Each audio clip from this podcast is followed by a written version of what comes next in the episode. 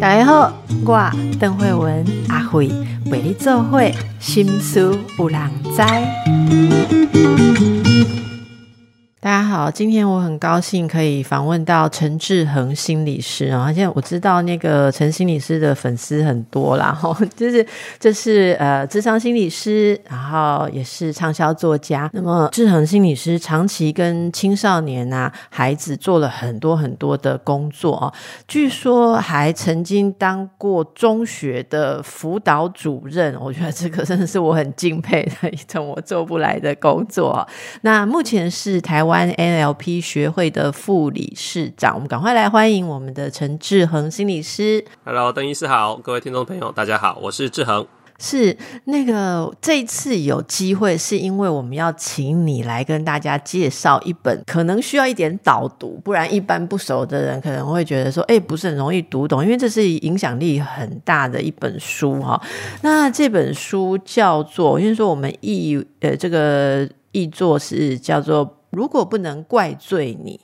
我要如何原谅你？好，如果不能怪罪你，我要如何原谅你？这中间的你呀，两个你其实有很多复杂的层次啊。我这本书的推荐人，您你有担当这本书的推荐人嘛？哈，所以来跟我们介绍一下这个这本书，还有作者哈，这个彼得沃克，他应该叫 Pete Walker 哈，他也跟你是同行啊，就是智商心理师，对不对？对，好，然后他诶，这次主要谈到童年创伤、复杂性创伤后的这个自我疗愈。好，来，那我们就把时间交给我们的志恒。好，这一本书事实上呢，呃，如果大家比较有了解的话，其实它的前一本著作叫《第一本复杂性创伤后压力症候群自我疗愈圣经》哈，呃，当时出来之后，那本呃在讲的其实就是 CPTSD 哈，就是复杂性啊创伤后压力症候群。我们一般比较知道 PTSD 就是创伤后压力症候群。那创伤后压抑症候群一般来讲，就是遇到一些人生重大的一些事件啊，突然间来的，例如说，呃，可能有一些遇到灾变呐，哈，战乱呐，啊，或者是呃受到性侵啊，或者一些呃生活的巨变，然后导致呢，我长期可能有一段时间就是呢出现一些创伤反应这样子。那这个是我们比较常见的。那他他在这里谈的叫 C 哈，前面有个 C 叫复杂性，CPTSD 哈谈的叫做成长性的创伤，也就是这个创伤的来源并不是生活中、生生命中偶发事件，它是一个长期，尤其是在家庭成长过程中累积的，而且是来自于你最亲密的这些爸爸妈妈或身旁的朋友，或者是你。呃，这个在学校里面的老师同才啊，这样子的造成的一个长期累积性的这样子的伤害，导致呢你在呃成年之后可能出现种种的这些啊身心的一些症状反应或者一些适应不良的状况，这个就是呃所谓的 CPTSD。那他前一本书呢，翻译过来也是翻译过来也是不好读啦。说真的，也是让助人工作者读的，也是不好读。让我们认识什么叫 CPTSD。那这本书其实是有点延续性啊，但是他其实在书里面讲说，这本书其实是先出的啊，也就是说，他这本书在讲的就是，那我在受到这种长成长性的创伤之后，我的内在可能就会对于曾经伤害过我的这些人，通常是亲人哦。通常哈，里面很多是就是我们的父母、爸爸妈妈，他们曾经爱我们，曾经养育我们、滋养我们。可是呢，在过程中，他也可能有意或无意的伤害了我们。这里面可能有虐待、疏忽照顾，也可能性侵，有可能有其他啊其他的一些虐待的一些伤害的形式。那我长大之后，我面对这些啊这些曾经爱过我，可是也伤过我的人，我内在就会很复杂。很多的矛盾冲突，那我究竟要不要原谅他呢？那原谅他代表这件事就过去了吗？所以这本书就在探讨这个原谅。还有一个就是，我觉得这本书的书名真的取得很有意思了哈。如果不能怪罪你，我要如何原谅你？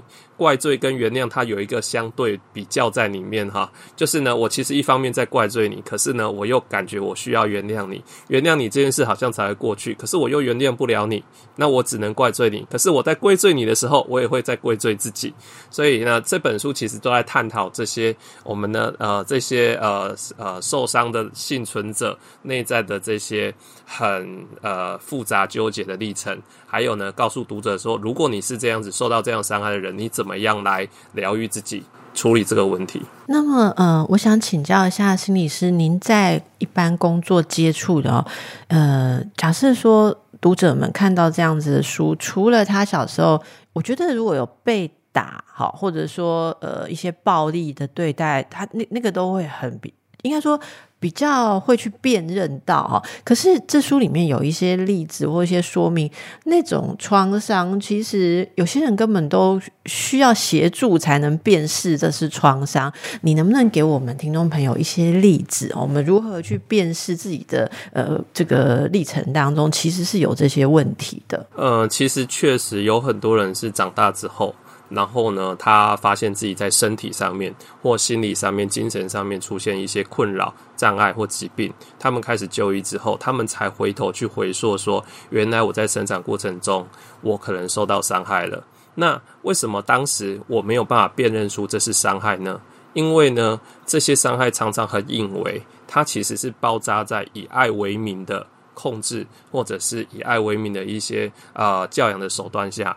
啊，所以也就是说，例如说啊，爸爸妈妈会跟你讲说，我骂你是为你好，呃，这句话好像理所当然哦，或者我我就是因为需要你好，为因为你好，所以我要才要打你。那呃，那孩子的感觉是什么？到底是为我好是爱我呢，还是打我让我受伤了？我又受伤，我又觉得你为我好。那呃，如果我没有办法去面对这一切的话，我不知道怎么办的话，那唯一的解释就是什么？我不好，就是因为我不好。所以，我我就会怪罪自己。所以，有很多的孩子就是带着这种自责长大。然后呢，自我价值低落、低自尊，然后就出现了很多的问题。可是呢，他其实需是可能是需要呃，在后来呢，有一些助人工作的协助，接受心理咨商，或是接受精神医疗的时候，或者慢慢接触到这些成长课程，或者这些读物、这些书籍。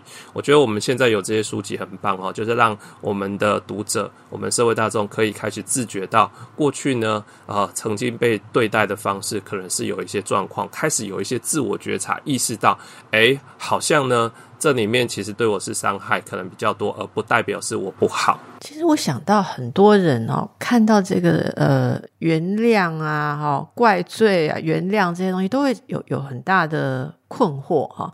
像你也有说过嘛，就是。呃，原谅是沉重而不容易的任务，对不对？哈，如果对于家人，我们成长过程觉得家人不管有意或无意的带给我们一些伤害，这个原谅是必须的吗？呃，我其实过去哈，我小的时候从从小做的教育也是这样子，就是当人家伤害你的时候啊，如果人家跟你道歉了哈，或者也没有什么样哈，你就原谅他吧。原谅原谅别人，其实就是呢，呃，就是放过彼此，大家可以和平相处。干嘛要带着这种恨？好，一辈子。我们在很多的宗教或很多的道德规约里面，其实都有谈到这些，对不对？可是呢，我当我长大，我开始从事助人工作之后，我才发现没有那么简单呢。不是说我们理智上说要原谅就可以原谅。我记得哈，有一次有一个呃粉丝在我的脸书里面，我不知道发了什么文章，然后可能是跟这个议题有关，他就在我脸书下面留言，他留言的话语非常的呃愤慨，充满了敌意。对谁敌意呢？就是对自己的父母。他就是写说呢，诶，他们这些人啊，以前伤害过我啊，怎样怎样。他就是写的说，他现在伤痕累累，那这些人应该去死啊？什么时候？他写的非常非常用词非常的尖锐。那当然，像这一类的呃情绪性比较强的这些留言，我通常就是看看，我不会太过回复。但是就会有热心的粉丝去回复。那热心的粉丝就说什么呢？就说这么久了，该放下啦。你这样子一直背着人家的错误，一直要怪罪人家，对你有什么好处呢？啊，然后呢，人家以前也是爱你的啊，你应该要原谅他们呐。啊，就会有类似像这样的道德劝说啊出来了。那我其实可以深刻感受到，这是一个不容易的过程，那是非常不容易。也就是说，如果今天我可以原谅，我早就原谅了。那呃。他之所以不原谅，他之所以他是一个不容易的过程，是因为这些伤害你的人，其实你对他是有复杂的感受，是很矛盾的。一方面，他是曾经提供你资源让你成长的人，看起来应该是爱你的人，可是呢，你又感觉到他做的很多事情对你是有伤害的。那我到底要原谅还是不不能原谅？然后呢，在我不知道该怎么做的时候，我有可能，好像刚刚我讲的，我就会觉得我我不好，用这种方式来合理化这一切，这是一种。可是还有另一种，就是都是你们的错，所以我绝对不会原谅，我这辈子绝对不会原谅你。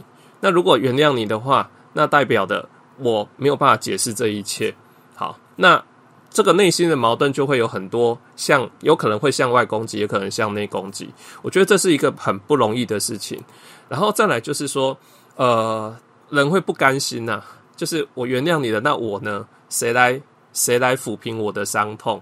好，那我我会觉得说，我们太过要求别人要原谅，其实也是一种道德绑架啦。呃，其实这种。我们这种如果有受到这种身心伤害很严重 CPTSD 哈，我们都会比较倾向于就是，呃，你可以选择不原谅，你想要原谅，那你也可以选择不原谅，你也可以选择不想原谅，啊，那更重要的是，你应该回到自己身上，你怎么看待自己？你怎么来疼惜自己？你怎么接纳这个现在的自己？是刚才您讲的这个作者，他就在这个书里面非常的强调嘛，哈，所以呃，重要不是说一定要所有人都什么和解。我记得在二十年前写心理书，大家很喜欢“和解”这个字。我注意到现在大家有一些进化，就比较不会呃很很勉强，或者是道德式的觉得你跟所有的伤一定是要和解，反而是你自己如何可以成长，或者自己可以康复啊。那这本书其实有几个重点，他说，呃，我们必须要打破一种自我破坏的习惯。这可能是无意识的啊，呃，您可以说说看，这个很多人无意识的自我破坏，这是像您刚刚讲的那种，嗯，除了无价值感呐，哈，呃，是不是有有些人会做什么样的事情？您看到的例子是，其实你会告诉他这是一种自我破坏。其实我们看到很多。例如，呃，除了这种自我批判呢，哈，这种自我批判其实是对自己的一个观感，负面的观感。其实这衍生出来的就是有很多的不适应的行为啊，啊，例如说，呃，一些强迫、有点强迫的性的习惯啊，例如说大吃大喝啊，啊，例如说过度购物啊，例如说网络成瘾啊，啊，例如说，呃，常常在做一些破坏自己身体健康或者破坏关系的事情。你也知道这不对，做完之后你也很后悔，后悔之后可是你又受不了，你就去做这种自我破坏。志恒，等一下，你刚刚说的那些破坏健康，我想大家都可以想象，哈，就是好像自己糟蹋自己嘛，哈。你你可以多讲一些无意识的做一些破坏关系的事情，像是哪些？OK，例如说你在关系里面没有安全感，那没有安全感，可能就会去测试，好，或者就是会去操弄，或者会过度讨好对方。其实这个哈，我觉得呃，人多多少少都会。但是，当你过度的时候，常常是反复这样子的时候，就会造成这个问题。例如说，我们常常看到伴侣相处的时候，就会呃，我因为对这个关系没有安全感，我很怕你不要我，所以我可能会想要紧紧抓着你。那我可能就会在生活中开始呢，呃，对你紧迫盯人，好，然后每天打好多通电话给你，你去哪里我都要了解你的行踪。然后甚至呢，我会用一些方式测试你，我会故意惹你生气，说一些话来激你，看你能不能接受。你是能够包容我的呢，还是呢你呃你你可能就被激怒了？那当对方可能就因此被激怒，对方弄得很受不了的时候，他可能就想远离你或把你推开的时候，这个时候就再度证明说啊，是我不够好，对，是我不好啊，是我的错。原来这一切我都很很糟，可是我很糟。我又想要再证明自己不不不是这么糟，所以我可能就会再去找寻另一段亲密关系，然后去发展另一段亲密关系。但是我用用同样的手段把人家推开之后，再来证明自己很糟。那当然，这个在亲子关系里面也会是如此啊，也就是我们当父母的，我们自己觉得自己不够好，所以我们会要求我们的孩子要能够去证明我是一个够好的父母。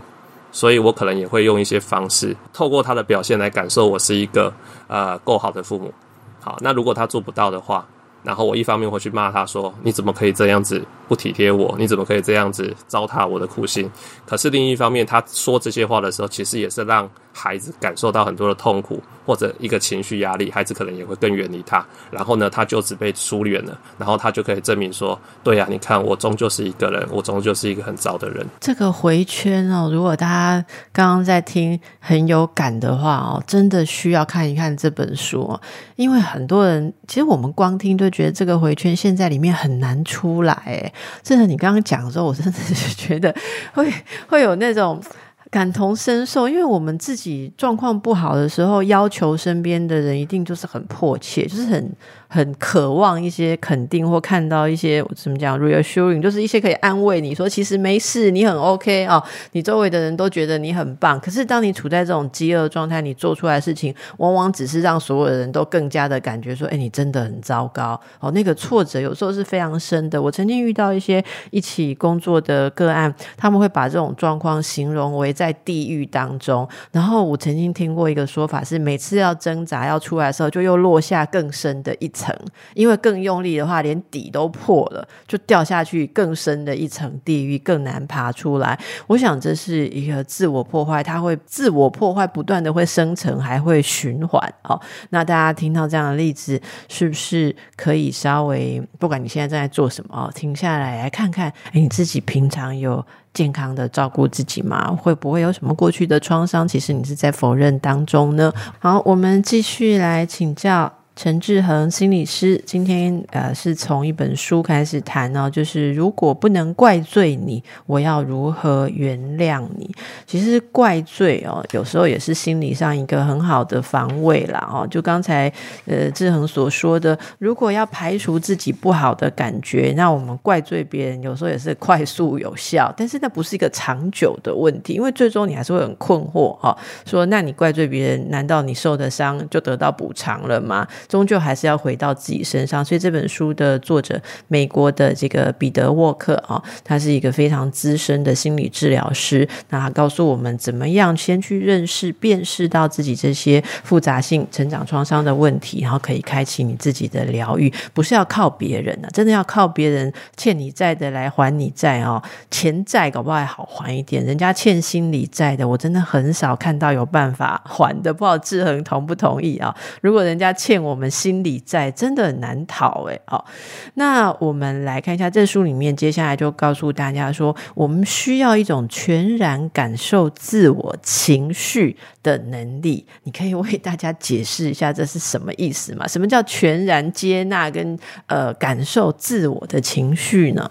呃，我觉得这个哈字面上来谈哈，看起来哎好像很有道理，可是实际上要做很难哦。啊，因为很难很难体会啊，听众朋友呢，你现在不妨呢，你先静下来，你感受一下哈，你听到这里的时候，你现在有什么感觉？你会感觉到呃轻松自在，还是沉重，还是有点愤怒，还是有一些焦虑，还是有一些不知所措或者茫然？好，那我们说了这些，我刚才讲的都是一些感受的词汇或情绪的词汇。那包括你身体上有一些感觉，例如说心跳加速，例如说呼吸急促，例如说哎，好像肌肉有点紧绷，或者哪里胀胀的、麻麻的、痛痛的，这些在身体上，或者说我们说情绪上的感受、感觉，你觉察到了。刚刚我请你感觉那份感觉，就是你要去觉察到。那觉察到就是我知道我有这份感觉了，我知道了。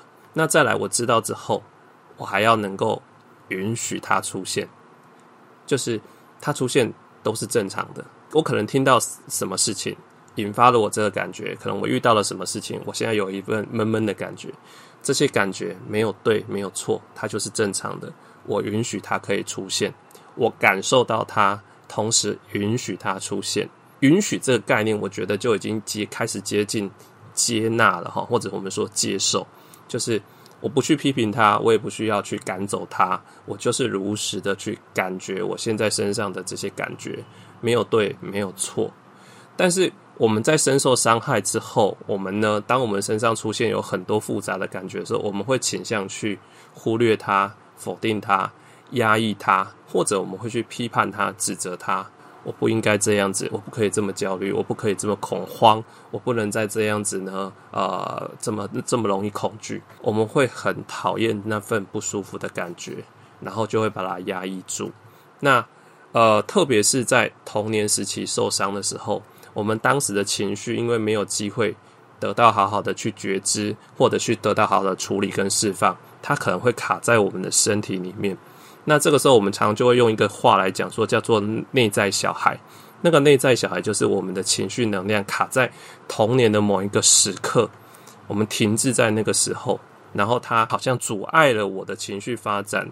然后当我呢长大之后，我可能再度类似出现童年时期的威胁的时候，那感受我可能就会出来，或者用其他的形式去表达出来。但是当时的情绪能量没有流动，没有得到释放，所以我现在依然我也不知道该怎么面对这个感觉，所以我依然可能会把它封锁住。所以，呃，换句话说，就是我们现在必须要开始学习，去全然的去开始去，就是去感受它，就是去接近它。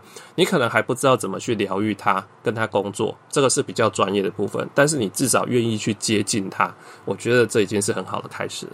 这很已经做了很清楚的说明，那我就把这个。呃，志恒刚才说到的书里面的这几个重要的句子哦，帮大家重复一下哦，就是刚才您讲的这些，就是如果我们没有被允许去全然体验情绪啊，特别是悲伤、愤怒。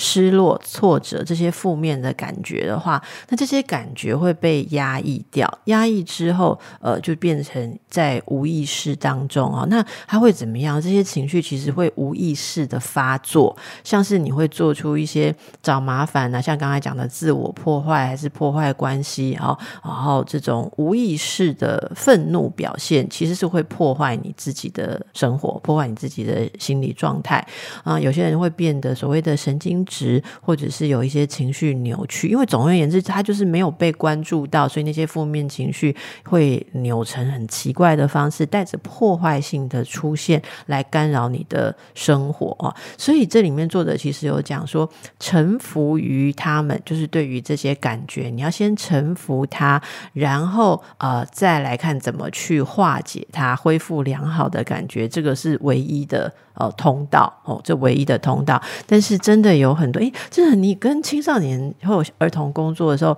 是什么样的情况？小孩不被允许体验他们的情绪，就是父母会怎么样不让小孩充分体验自己的情绪？例如说，我自己现在是个爸爸，我女儿现在四岁，她在闹别扭的时候，哈，在那边哭闹的时候，也会让我勃然大怒啊！我也不小心就跟他讲说：“你哭什么哭？不准哭！好，怎么样爱生气？”我这个一句话讲下去之后。他可能看到我那个脸色不对，爸爸生气了，他不哭了。这个其实就是我不允许他展现情绪了。然后我可能又在语言上批评他的情绪，你这个坏孩子爱生气。好，那所以他就知道生气不对。可是你知道，一个人有生气的情绪是很正常的。然后再来，这么小的孩子，他本来遇到一些难过事或身体疲累，本来就会出现这些烦躁、生气、愤怒的情绪，本来就会。身心本来就会很不舒服，那这个时候我们又跟他讲这不对，这不好，所以他就会慢慢学到了，我有这个情绪是不对的，所以我就要想办法把它压下去。可是我又压不下去啊，因为我这个时候我大脑可能发展还没有那么成熟，好，那大人又没办法包容我，所以我就处在很矛盾。然后呢，唯一能做的事情啊，我们的本能就把我们自己在这个这份情绪就把它。好，可能就把它锁进去了。所以你看，有很多孩子哈，他惊吓到的时候，他身体他身体是直接就是这种冻结反应。好，他就把那个情绪能量锁在那里。可是事后大人不知道，以为他就乖乖的好好的哈，然后没有没有没有没有去拥抱他，或是接近他去安抚他。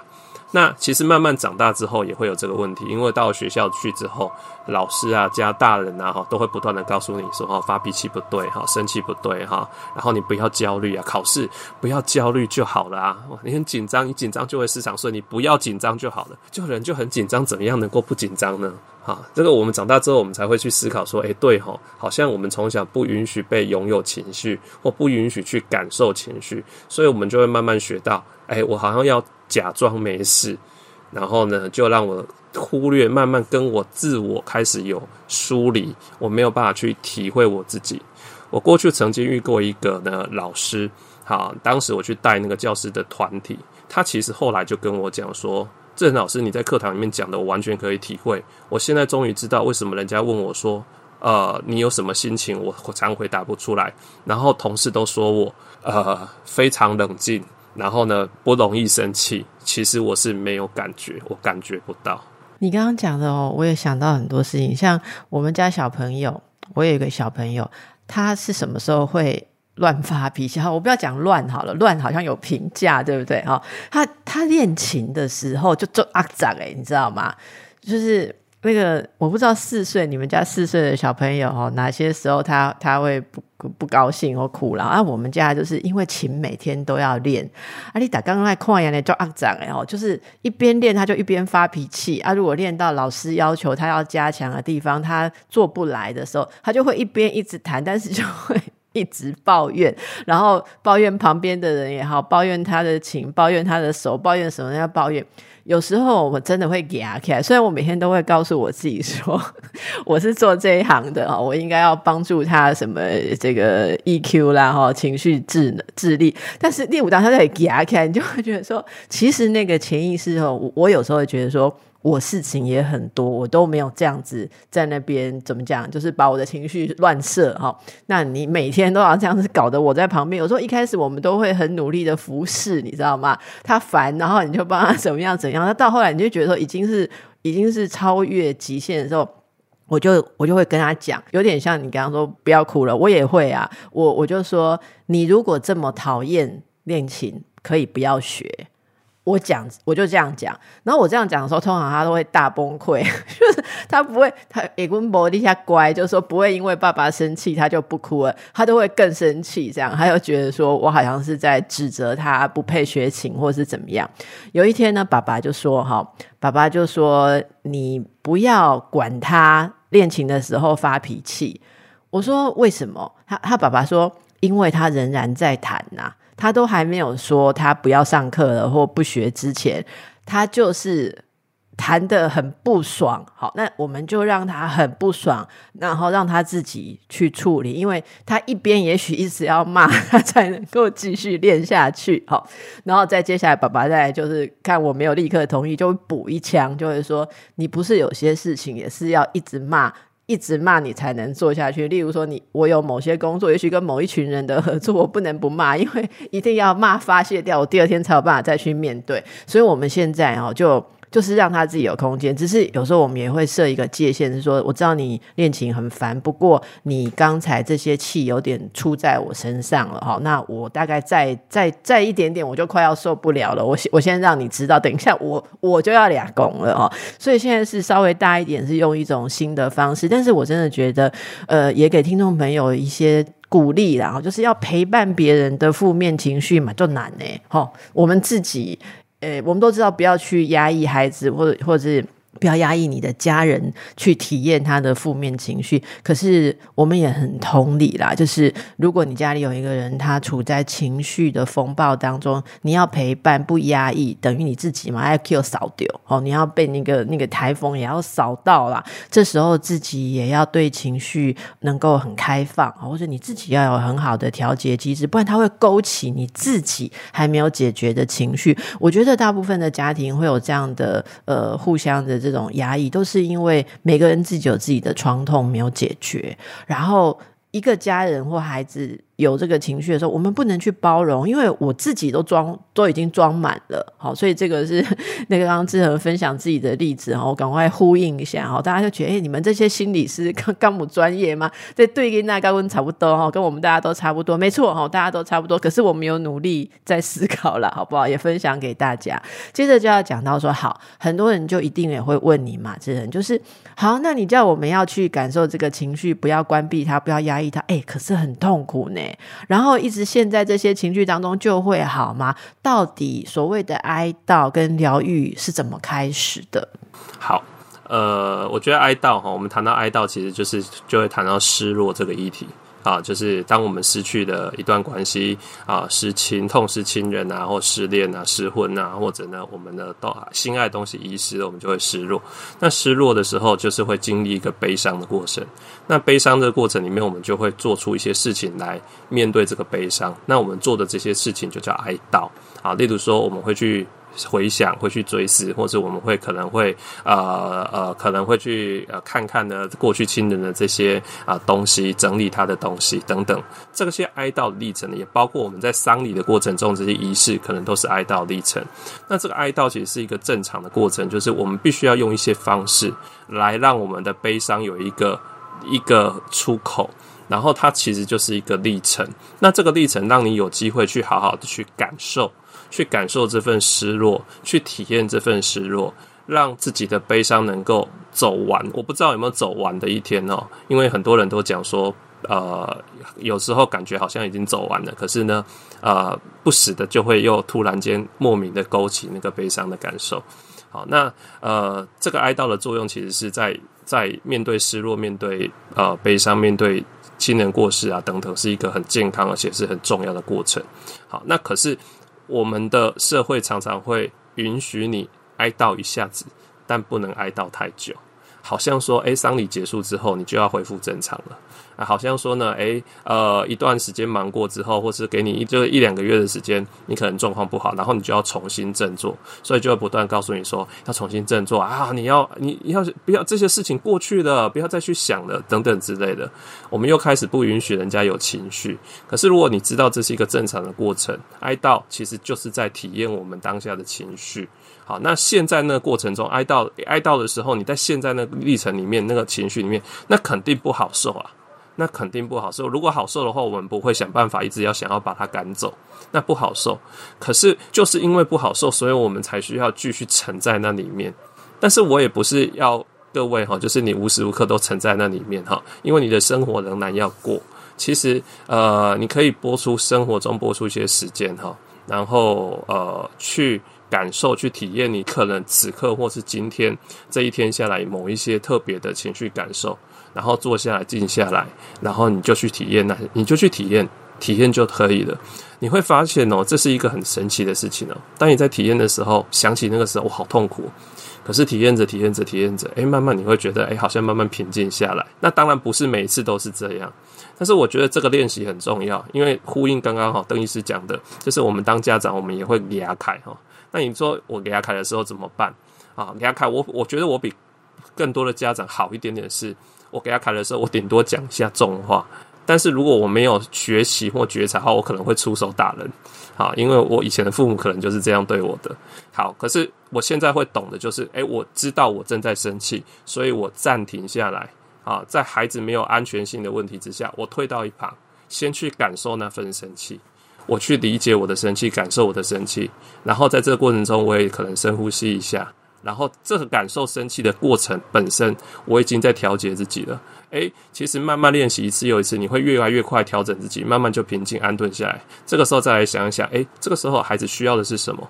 我可以怎么跟他对话？还是说我在旁边看着他，其实也可以，我的行为就会比较理智了。是，其实之前也有呃，我们大家也有讨论过，说在所谓的教养，其实我我慢慢觉得不要用教养这个字，而是一种。协助了，好引导跟协助，还是会先关注到父母自己，因为你被勾起的东西，自己要能够认识，自己要能够安顿，然后再回去去协助小孩去认识跟安顿他自己啊。我想这也是这本书里面讲的很多过程。如果呃你的成长过程没有人帮你，甚至剥夺了你这个呃历程的话，自己可以为自己来修复。诶，那个的志恒啊，我其实一直觉得要谈哀悼这件事的时候，我常常例如在演讲或是工作坊的时候，会觉得这个很不容易呃传达，因为我们在心理学上或我们沿用的这个概念，其实是严格的说是从像弗洛伊德讲那个 mourn m o u r n 对不对？哈，这个英文字来的。我我自己一直觉得哀悼很难全然承载这个过程，呃。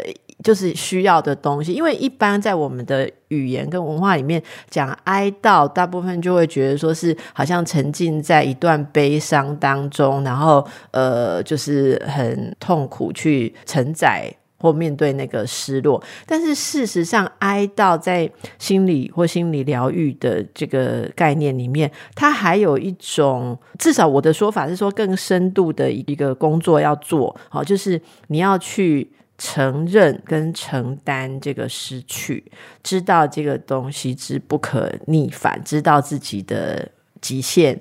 呃，你无力去回转，所以你真的承载这个东西里面，从里面你要站起来，而不是被他打趴在那里，不是躺在那里哀悼。哀悼其实是一个动作哦，这这是我我试着会去解释，但是其实没有那个过程的人很难理解啦。哈。那我想用这本书里面作者讲的一句话来请教你，再跟大家说明，就是他说童年曾经受过这种复杂性创伤啊，很多大家都是心理。创伤哦，如果要他们真心原谅父母哦，那那一定要在他们以哀悼抽干痛苦支持以后，才有可能发生。也就是第一步，要先透过哀悼这个这个。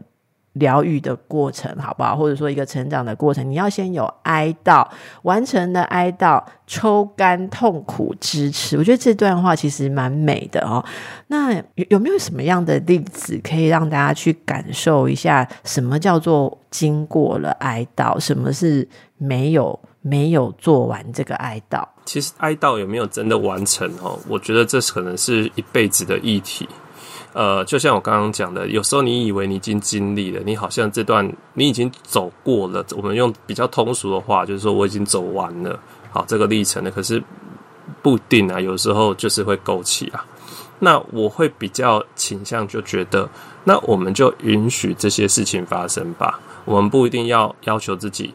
一定要把它走完，不用一定要求自己用什么样的哀悼方式，因为哀悼是很多元的、很个人化的，每个人的哀悼方式不一样，你可以用不同的方式啊，甚至有些人可能他比较，我们说比较理性，他在感受这些感觉的时候，他会试图去找意义。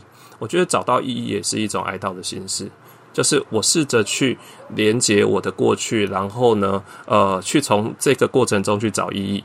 或者我试着去跟过去童年的那个失落的自己有一些互相的连接，那我们这个时候就会想到我们在心理智商或心理治疗里面会有很多的啊治疗方式，例如说我们就会引导我们的个案跟过去的内在小孩有一些对话，那那个对话其实也是在某种程度可能也是一种哀悼啊。它可能也是一种寻找意义的过程，那也可能是我现在长大了，我带给我童年的那个自己，我有一些呃，这个给他一些力量。我重新拥抱他，带着他一直重新的成长，所以这是淹没在被他淹没在里面，然后我就一蹶不振了。那好像说我我好像找到一个合理的借口，说我现在就是在悲伤中，我现在就在失落中，所以我人生就完蛋了。然后你看这些人伤害我多深，我们开始怪罪对方了，开始怪罪别人了。然后我们找到一个理由，让自己可以继续沉溺在一个无能为力当中，然后人生无法进展。那其实这个在某种程度，我们并没有尽到我们自己人生的责任。一个成年人其实也是需要为自己负责的。那我就再来那个书摘一下哦，来呼应一下刚才志成心理师解释的哀悼的历程。好，作者怎么说呢？哀悼要完全有效，不是只有悲伤哭泣那个部分，也必须包括愤怒、发怒。所以他会有言语抒发、有感觉的历程。如果要让一个人或你自己真正去哀悼某一个呃失落的话，哈，你不能去排除或者是抗拒愤怒的部分。我觉得这也是所有助人工作者呃很重要的事情。其实，我想智能的学生应该也有感觉哦。有些刚开始做这个助人工作的人要。同理或同情或照顾这个悲伤哭泣的人比较容易啦。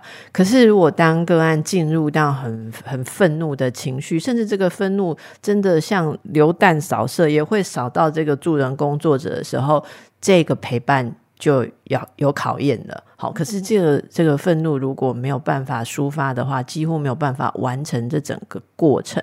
作者说到，这个愤怒是解决当下情绪重现好的一个强大工具，所以当过去的这种威胁。在心里面活化起来的时候，允许自己对此感到愤怒或生气，其实也是提醒自己自己的力量。我觉得你有力量生气是很重要的事情。大家知道，在创伤发生的时候，尤其是你以前小时候发生的创伤，当下你几乎是没有力量去生气的。哦，你只能接纳，或者是呃，我们刚刚讲的自我攻击。哦，所以这是我觉得这是非常重要的一段。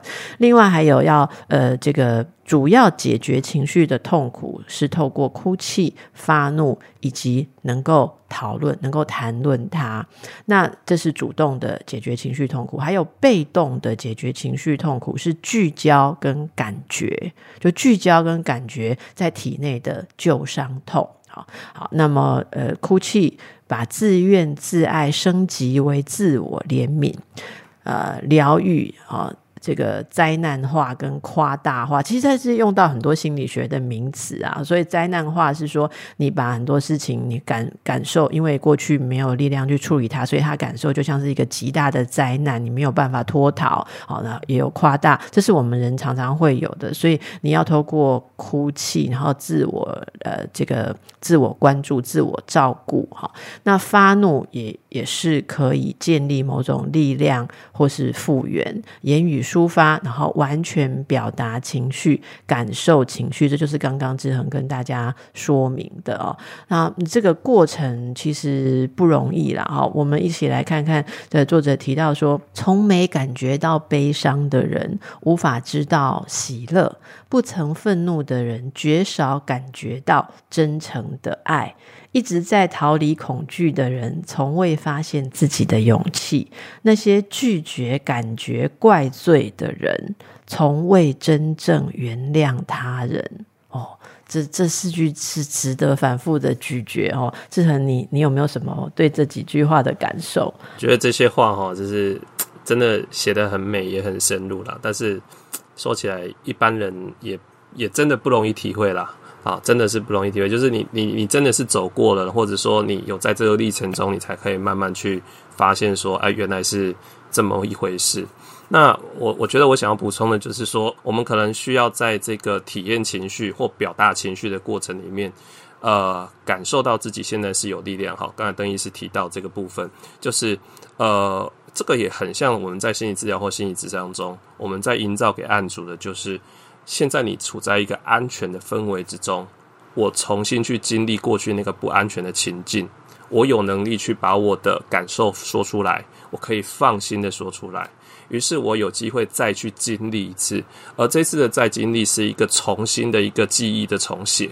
过去我的记忆，我的身体或是我的神经里面的记忆告诉我那是一个危险情境，可是现在我重新呢去经历这件事之后，再一次的去感受它，经历它。而我开始找到了一些意义，或我为自己呢找到自己的力量，或者我告诉自己我已经长大了，我已经不再有威胁了，或者我告诉自己我看到了，当我生气愤怒的时候，这个是在自我保护。